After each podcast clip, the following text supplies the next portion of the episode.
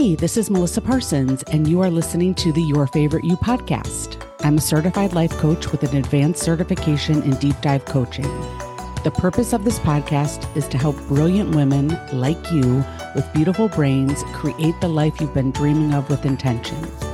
My goal is to help you find your favorite version of you by teaching you how to treat yourself as your own best friend. If this sounds incredible to you and you want practical tips on changing up how you treat yourself, then you're in the right place. Just so you know, I'm a huge fan of using all of the words available to me in the English language, so please proceed with caution if young ears are around. Well, hello there. Welcome back to this week's episode of Your Favorite You. I'm so glad that you are here. Today, I want to talk about a phenomenon that I am going to refer to as the fire hose. I constantly have to remind myself that no one wants to drink from a fire hose, that attempting to drink from a fire hose is not a pleasant experience, and that it is really not necessary. In fact, you might go so far as to say it is not possible. I have to give credit where credit is due. And my hubby, John, was the first person to bring my awareness to this. And if I'm being honest, he has to continuously remind me of this. The first time he said this to me in a coaching context was when I was writing the content for my first webinar back a couple of years ago now. I, of course, was wanting to share with the audience, quote unquote, everything that I knew about becoming your own best friend. So, how do you condense three years worth of learning about the human psyche, my own journey, all the reasons why we aren't programmed to be our own best friend, the patriarchy, the clients that I had helped so far? You get the idea. How do I condense that down into a 30 minute webinar? Sounds easy, right? John sweetly pointed out that I did not, in fact, and could not possibly share every little thing that I knew in this 30 minutes. In this instance, I think I was operating under the false assumption that more is better. I have found this statement to be false so many times now that I am on the lookout for it constantly. And now that I know that this thought of more is better is simply not true, I get to question it whenever it comes up for me or for any of my clients. There are so many other instances where drinking from the fire hose and thinking that more is better does not serve you. The problem is that we are conditioned and socialized to believe that more is, in fact, better. This is a common narrative that I can see get played out over and over for my clients. And I want to remind you that I include myself as one of my clients, my number one client always. We believe that if we have more money, we will be happy. We are conditioned to believe that if we have more friends, we will be happy. We are conditioned to believe that life would be better if we had more hours in the day. You get the idea. Here are some ways that I've seen this played out over and over again in the past several years. When you first get into the self development world, there are hundreds, actually, more likely, probably thousands of books that you can read on the subject all from different angles and different points of view. You couldn't possibly read them all in your lifetime, even if that was all you ever did. When you get into the coaching world, there are thousands of different coaches you could choose to work with. I have so many amazing friends who are coaches, and whenever they describe what they do, who they help, I think I could use that. That sounds amazing. Your course could really help me. I want to work with you even when they say they are coaching men in their 30s in New Zealand to find love. I'm like, hmm, how could that apply to me? There's simply not enough time in my lifetime to work with every coach that I want to work with. You can use this concept of more is not better in other cases too. John and I used it just recently when we were in Spain. We were there for about eight days. We went to two cities, Barcelona and Madrid. We had the option to take day trips to Toledo and Segovia when we were in Madrid. We actually chose to stay in Madrid and we thoroughly enjoyed it. We had the option to go to so many museums and so many ancient churches. We went to one and we appreciated the beauty of just the one. We could have exhausted ourselves, but we specifically chose not to do so. Interestingly, one of the two tours I scheduled for us in Barcelona took place on the hottest day we were there. It was 95 degrees for a high. That's 35 Celsius for all of my metric listeners. We toured for five and a half hours. It was supposed to be a six hour tour, but our guide Ramon saw that we were melting. He was also melting, and we called it a day. Even though I was drinking water throughout the whole entire tour, I woke in the middle of the night after the tour with a dehydration headache and felt terrible. This is definitely an instance where more is not better. Well, I guess more water, more air conditioning, more sitting than walking would have been better, but you get the idea. The same concept can be applied to parenting in so many ways. So, from my days as a pediatrician, your newborn baby does not need a lot of stuff. More is not better. They need a safe food source. They need a safe space to sleep. They need clothing that is weather appropriate. They need a car seat. That's about it.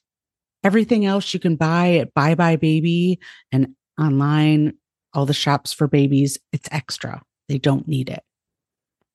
Your child does not need to be involved in every activity known to civilization. If they want to be in some activities that they love, yes, but they do not need to be going to an activity every night of the week. And they certainly do not need to be going to multiple activities a night. They, like you and me, need time to simply be, to relax, to use their incredible imaginations. Personally, we saw this play out in our family when the boys were younger. We definitely committed, or rather overcommitted to activities with Jack. It led to what John calls total FOMO syndrome, the kid becomes exhausted and burnt out. We remember juggling soccer and baseball practices and games the same day. The guilt trips we would get from the coaches at times for missing one thing in favor of the other. And sadly, we dragged Owen to nearly all of the tournaments because if one of us, one of us, John or I, missed one, we felt like we were subpar parents. It was honestly Owen who put a stop to it when he refused to participate in activities. Despite our best efforts to talk him into getting involved, he saw his brother and he was like, no thanks. So, and as he will proclaim now, he turned out okay. In the workplace, fire hose syndrome will have you never saying no, always saying yes you end up overextended and overcommitted to the point where no one project gets completed and you constantly feel behind. This backfires on people all the time because the intention is to be ambitious and engaged, but the perception often becomes you can't finish anything you started. When we attempt to drink from the fire hose, it can easily overwhelm us and cause us to stop taking things in altogether we stop participating even in the things we really do care about, the activities that truly do align with our values. So, what is the solution, you might be asking? The answer, in my opinion, is constraint. Constraint is something we learn to practice a lot in coaching. Constraint involves limiting the things we do based on what it is we actually want.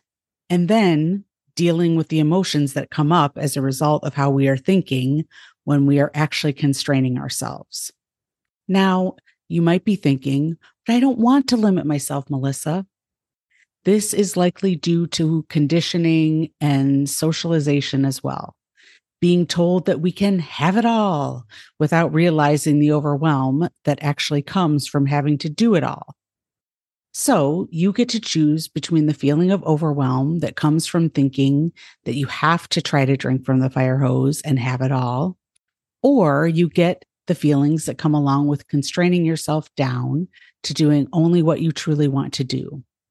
Those feelings can be many. So, fear of missing out, the disappointment that might come with letting someone else down, the uncertainty at first of whether or not you're doing the right thing most of my clients want to get to work at feeling anything other than overwhelm. So we take the time to do this work together.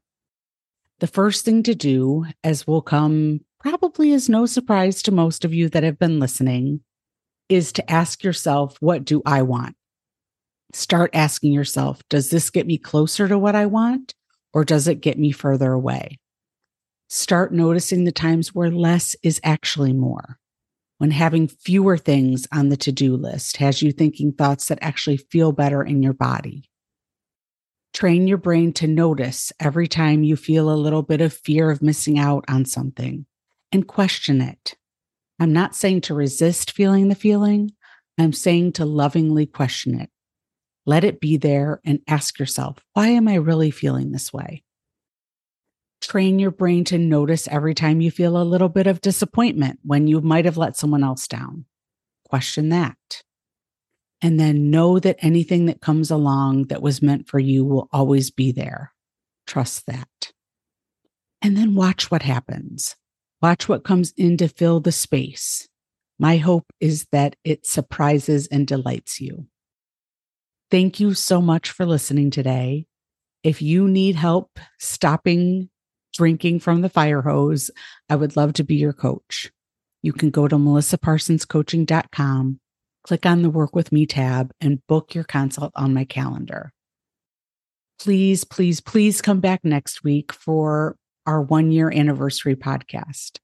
I thought it would be fun to turn the tables on myself and to have my coach, Maggie, interview me on the podcast. We recorded it a couple days ago, and it is a not to be missed conversation. See you then.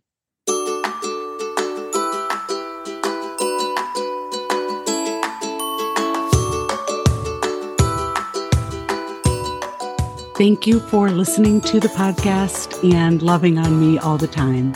Now that my group launch is closed, I am opening up two spots to work with me one on one. If one on one coaching is more your jam, please reach out to me to book a consult by going to my website, melissaparsonscoaching.com, and clicking on the Work With Me tab. I would love to discuss with you how I can help you on a one on one basis. Talk to you soon.